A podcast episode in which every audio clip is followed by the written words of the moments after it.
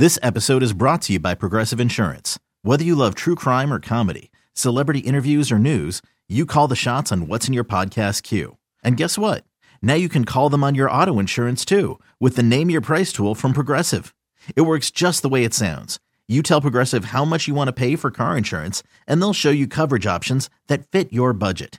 Get your quote today at progressive.com to join the over 28 million drivers who trust Progressive. Progressive Casualty Insurance Company and Affiliates. Price and coverage match limited by state law. You could spend the weekend doing the same old whatever, or you could conquer the weekend in the all-new Hyundai Santa Fe. Visit HyundaiUSA.com for more details. Hyundai, there's joy in every journey. Just the whole New Orleans experience was was unique and will never be recreated.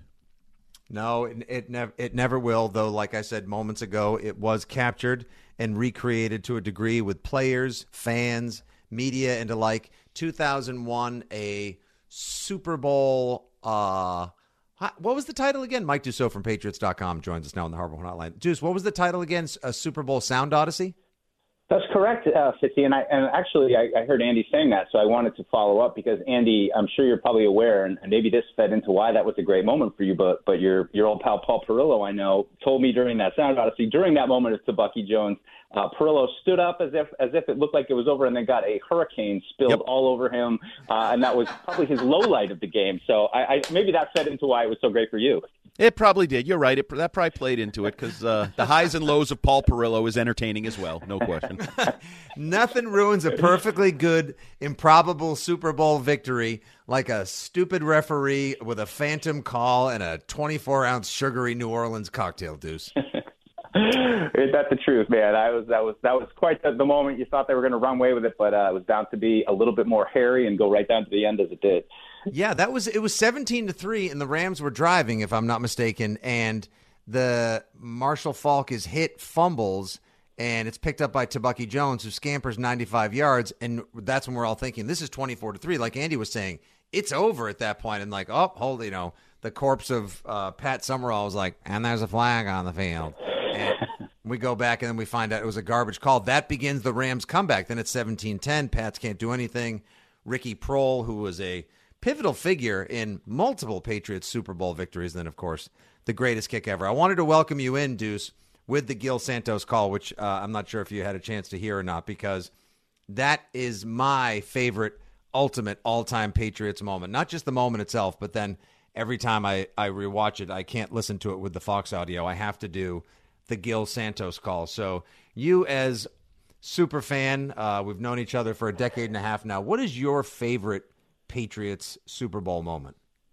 Yeah, I, I think it's got to be uh, Super Bowl 49. And it, just because, you know, for me personally, you know, I, I really like jumped into getting super invested right around 05. I mean, I said before, I think the 05 loss to Denver was what kind of like sparked me to think, man, they've got the greatest quarterback, the greatest coach. They've got the clock is ticking. How many championships can they get? And that kind of kicked me into the next gear. And then, of course, you had 10 years of frustration. So, just Super Bowl 49. Awesome game. I mean, again, you stare right down the barrel of, I can't believe we're going to lose on a freak play again, you know, only then to have the, the Malcolm Butler play uh, happen. And, and every, suddenly everything flipped. And, you know, so for me, having invested so much time and energy into those 10 years in between the championships, for me, that was, that was the best one. Uh, I agree with you because I, I don't think that Super Bowl, in a weird way, is given um, the attention it deserves. For I think that was a superior game to the Falcons' comeback because that game against the Seahawks was good from start to finish. It Mm-hmm. was well played, unbelievable, and then the ending is is incredible.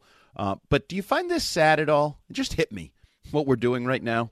You find this in any way sad that we're talking about past Super Bowls on Super Bowl Sunday? Like, uh, history's behind us now. It's, Oh, it's They okay. have them I in other towns, though, Andy. Think what, what is the Jacksonville Super Bowl Sunday pregame show like? Well, I, I know, but we're better than them. Now we're we're we're becoming the Raiders and the Cowboys and the Bears and thinking about past successes Oh, because so what? It's stinks. fun. It's a quick trip down memory lane before you get full of Miller Lite and hot wings later, you knucklehead. That's true. Yeah, I like that. I mean, that 49 was just, and, and two great teams, right? You had so much respect for the Seahawks and the Legion of Boom, and you know, coming off that that 2012 game in Seattle, which I was at, the UMad Bro game. You know, you just there, there are very few teams I felt like at that kind of point right there in the middle 2010s that you felt like could really go toe to toe with the Pats, at least in the you know in the AFC. Certainly, the NFC had some teams once they got there, but um, you know, just such so much respect for Pete Carroll and, and that team at that time. So, uh, you know, and, and it just fit the script of, of all the Super Bowls. I mean, that's what's so crazy. I mean, all, you know, all what of it, every single one of them went down to like, you know, the, the pretty much the end. The only one Tom Brady decided to actually just win outright was the one he didn't win here, and that was the only like non-stressful Super Bowl of all of them. So, uh, you know, th- it is it's great memories, and you know, I I I kind of enjoy it. I mean, look, this is where we're at now. Uh, looking back on the history a little bit, but hey, maybe big off season coming up, right? We'll, we'll turn it around this year. This is the year. This is the year we finally do it, man. Well, all, all that four-year wait, the eternal duck boat drought that we've been suffering through, the hell with the Detroit Lions and the Houston Texans and people who haven't even sniffed the Super Bowl. We need to get back, and we need to get back now. And key to that, Deuce, obviously, will be the turnaround of the offense, the play of Mac Jones, and Bill O'Brien, who may soon become, he's been the name du jour the entire offseason, all five weeks of it now, and may become the most popular name and popular man in New England this fall if he can turn the offense and by proxy the team around. Can you just sort of describe like has there been like a temperature change in the room down at the stadium? Has there been almost like a a palpable difference in the way things are getting done or the way people are talking around the stadium since Bill O'Brien came back? So, I mean, I think Andy can speak to like my interactions are pretty much like Paul and Fred. So, you know, I'm not I'm not hanging out in the locker room with with the guys exactly, but uh, you know, I will say like, look, everybody who works there is you know super invested in everything that's going on, whether you're with the team or you're upstairs. Um, you know, and I, I think everybody's just like, well, this had to happen. This was it, you know, and, and I think you're you're glad at this point the Super Bowl is being played today, so really you're not even technically into the right off season, the real off season just yet. Uh, that you had to get some real coaches on the offensive side of the ball who who you know could come in and you know really know what they were doing. So I I think now we've kind of established a baseline of like, all right, that that just had to be done, like no questions asked. I think now we're at a place where okay, let's let's talk about how do we do it now. And you know, for me and, and Andy, I, I saw your your post this week about Tee Higgins. I thought that was you know really interesting. I mean, obviously with AJ Brown last year and what the Eagles did, it, it worked out great. And you know, I, I think everybody's kind of on the same page of what this team needs this offseason. I mean, talk about the positional needs. I think everybody's like, okay, offensive tackle, wide receiver, and cornerback. You know, everybody's kind of starting there. I know there are other positions to talk about, but uh, that's that the coaching stuff had to happen. And now that it's there, it's like, okay, what do they got to do personnel wise in terms of who's leaving, who might retire? How do they get guys in and, and you know get back into that step where they're you know contending to play, get into the playoffs again? Mike, I know you are uh, intimately involved with sort of the you know fandom and super fans and the blogosphere and, and all of that. and my impression is that uh, you people, those people, are threatened by Patrick Mahomes and the Kansas City Chiefs, and in a and that has pushed them to a spot that I didn't think they would be pushed to a few years back in Minneapolis, and that's rooting for the Philadelphia Eagles. Should Patriots fans Yeah. be threatened by the Chiefs? And more importantly, are they feeling threatened by the Chiefs? Yeah, I mean, I, I heard you guys talking to Tom earlier about this, and I mean, I'd probably fall a little bit towards his side, but I think, you know, I think we're just in a, a, a way that the media now, the Chiefs are certainly, you know, the, the class of the league right now. Patrick Mahomes is, I mean, even as you know, a super Patriots fan, I think you have to acknowledge what he did this year was was special, especially losing Tyreek Hill and, and still being able to, you know, put up the kind of year that he did. So, uh, you know, I think this is what's going to happen now, though. The Chiefs right now, for the last five or six years, they they've been the darling, and and of course those questions are going to start. Like, you know, are they going to, you know, are they going to threaten the Patriots? Like, look, I'll put my Patriots hat on real quick. Like, I spent 20 years enjoying the hell out of watching this team. 20 years. I mean, that's you know, and we know the championships, we know the ones they lost. So, you know, for me as a Patriots fan, I know it's maybe a little bit sad that we're we're talking about the past, but I mean, 20 years. It, it's hard to realistically say, are, are they going to do this for another 15 years? Is this, and, and maybe it will. I have all the respect in the world for Patrick Mahomes and Andy Reid, and you know, it's it's easy fodder to say so Patriots fans, Andy Reid, huh? He, he's a pretty good coach. Do you think he's better than Belichick? you know, oh, Patrick Mahomes, he's playing pretty good. Do you think he's better than Tom Brady? Is he going to get more? You know, it's easy to play those games, but um, you know, I can't speak for every Patriots fan, but just for myself. I mean, 20 years, 20 years of, of just absolute having the time of my life watching that team up and down. So we'll see how long the Chiefs are able to do it. But like I said, as, as even me, Patriots fan, I got a lot of respect for, for what they did this year, losing Tyreek Hill. I mean, we know we're all in it right now. We got to find that guy. We got to find that number one receiver. Well, they just let their number one receiver go. They still had Kelce. They still have Mahomes. It, it didn't really seem to matter all that much. So, uh, but I get it. I'm rooting for the Eagles. That that that's it. well, that's so funny, Deuce, because I'm I surprise people. I'm rooting for I mean, not outwardly rooting for, but like I don't have anything against the Chiefs today. I'm not outwardly rooting for the Eagles. I just want a good game, and I want all of my bets to to come through as well. But I I can't I don't feel the enmity towards the Chiefs that a lot of other fans do. Like I'm so impressed by Patrick Mahomes, and to your point just a second ago, the whole entire idea that they didn't take a step back. They're 16 and three on Super Bowl Sunday with a chance to win their second title in five years, second title in four years, really uh, after they decided, you know what, we still think we can do this without our elite wide receiver. Here we are begging and hoping for DeAndre Hopkins to come to town or Tee Higgins or someone in the draft to break through. And they're like, yeah, we got the fastest guy in the NFL. We think we can do it with Valdes-Scantling, Juju Smith Schuster, Skyy Moore, I mean, Noah Gray, and you know, Isaiah Pacheco. They stole a Rutgers guy out from under Belichick. Like, what the Chiefs are doing now is amazing. And also, it goes back to Mahomes is just the greatest player on earth. Like, don't be threatened by him. He'll never be Brady. Just appreciate him for what he is and try not to hate on him too much because his brother sucks. well, yeah, that, well, that's let, let's Larry. We, we've we've glowed enough about Patrick Mahomes. Like, I mean, seriously though, like his brother, his wife, like they're very annoying, and I think everybody's like, I'm okay if the Chiefs win the Super Bowl as long as I don't have to see his brother and the wife on the field after the game celebrating and screaming at the camera. Uh, and the other thing is like I love Patrick Mahomes. Like I think he's great, but he also just annoys me. Like the head twitch, the like weird looking face mask, the, the helmet that's too high in his head, like the little walk that waddle that he does, like all those things. Like and Paul, you know, totally bust my butt about all these like these things. Like I'm a football aesthetic guy. You know, eh, eh, he bugs me aesthetically, but you know the results speak for themselves. Is Andy Reid the second best coach of this generation? you know, I, I mean, look, he's he's done an outstanding job, and I mean, I think we had actually an interesting conversation this week, and it almost, I, Andy, I almost got into an argument with Paul. I almost did it. I mean, I know wow. that's not my thing. That's more it's your thing. Yeah. Um, because you know how it is. Like he, he was bringing something up about Andy Reid, and I and I brought up a point that he, you know, took as like, you know, me kind of going back at him. But but you know, my point was that the success that Andy Reid has had, you know, he's an offensive coach. I think that that, you know, is worth a little bit more in today's NFL.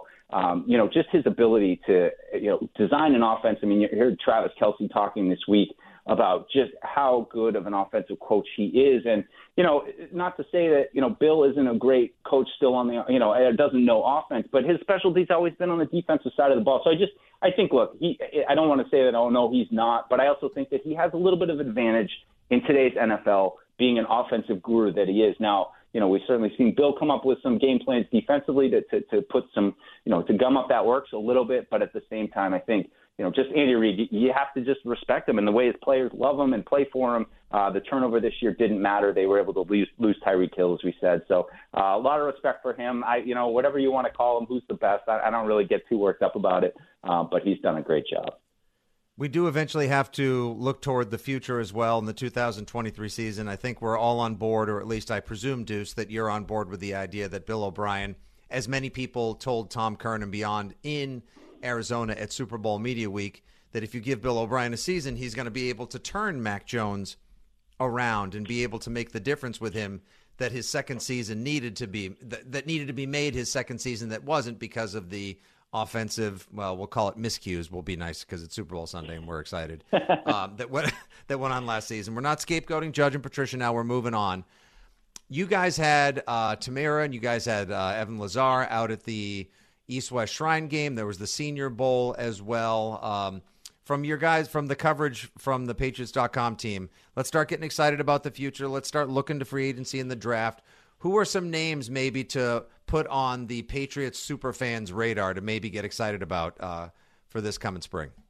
Yeah, I think. I mean, I think you got to start with the tackles in the draft class, and I mean, I, I don't know where you guys are at philosophically right now. I mean, I go and I look at you know all these free agents that are out there, and and and maybe I'm a little bit you know spurned by 2021, and, and certainly they had some hits, they had some misses from from that class, but. I just I look at you know people are like oh they've got you know 30 million in space they can do some stuff and and and certainly I I think they have to make the best use of those of those uh, pieces that they have with, with the draft picks but I just I'm so focused right now on like we got to draft the 11 the potential 11 draft picks like try to get the tackle problem solved early. I mean, I think that that's one where you look at Paris Johnson, Broderick Jones, and Peter Skoronski is like the top three. Skoronski's got some size issues, but for a team that just hasn't really had the tackle pipeline like they did when they went from Matt Light to Solder, they brought Vollmer in. I mean, he just had such stability there. And, and I think it's now kind of a debate of, well, we all agree probably too, that they need a weapon. They need an elite guy. They need somebody who is going to be a problem on every down that teams are going to have to account for. So, you know, you also look at, well, they've had pretty good history. I know Dante Scarnecchia was there at the time of developing offensive linemen. What, what, what, it's like chicken or the egg. Do you need the guy to protect Mac and make sure he can get it to that receiver, or do you just need the guy and you'll figure out the protection? So I'm looking at those three guys right at the top. I don't know if there's necessarily a wide receiver or a cornerback right in that, you know, group Christian Gonzalez, maybe Oregon.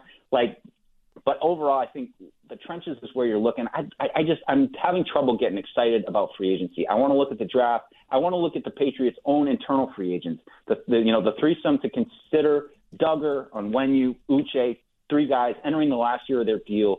Can we get some long-term stability? Can we, you know, invest instead of going out and taking a swing on, on a free agent? Can we invest in Kyle Dugger and, and you know put that piece into place for the next you know four years or so? Those, those are the questions I'm looking internally, trying to continue to build through the draft. I think that's really the only way out of it. Maybe you take a, a swing on something like a Tee Higgins, but for the Patriots to get back to where they want to be, I think it all starts with the draft and retaining the players that they're able to draft and, and that have success, keep them around, and build a core again that, that you had when you were winning championships.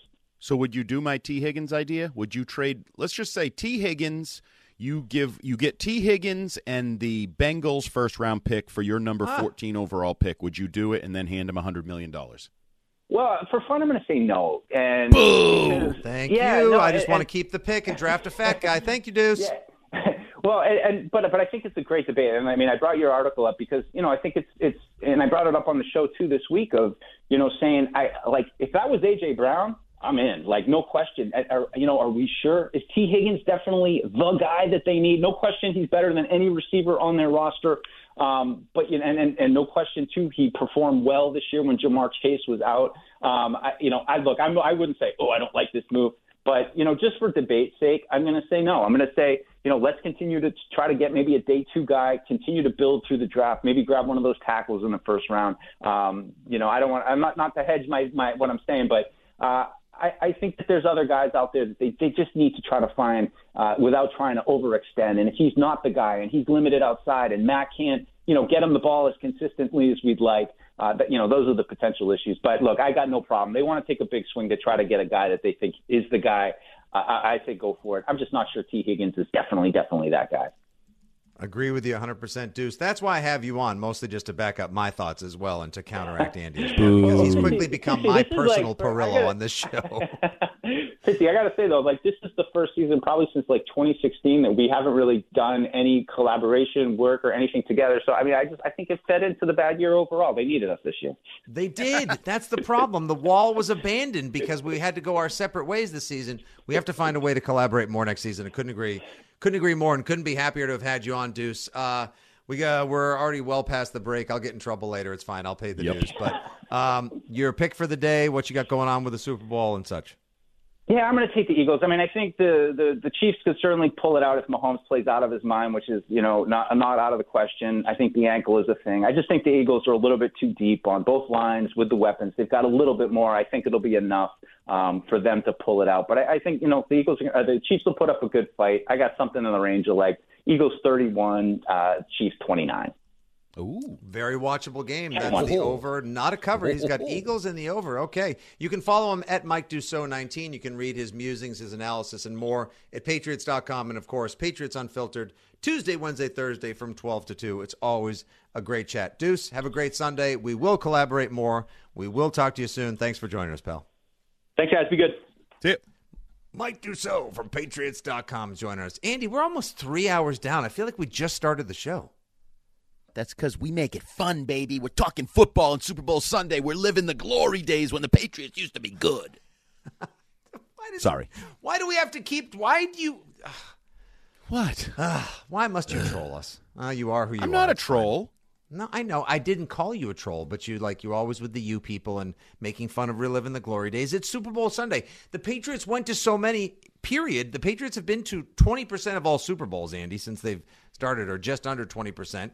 They went to nine with Brady and Belichick together. You can't mention Super Bowl without bringing up the Patriots and just kind of having some fun. We're putting a little joy in the hearts of Pat's Nation that may be missing out on what they used to be used to so frequently, and hopefully it won't be another 20 or 30 till they get back.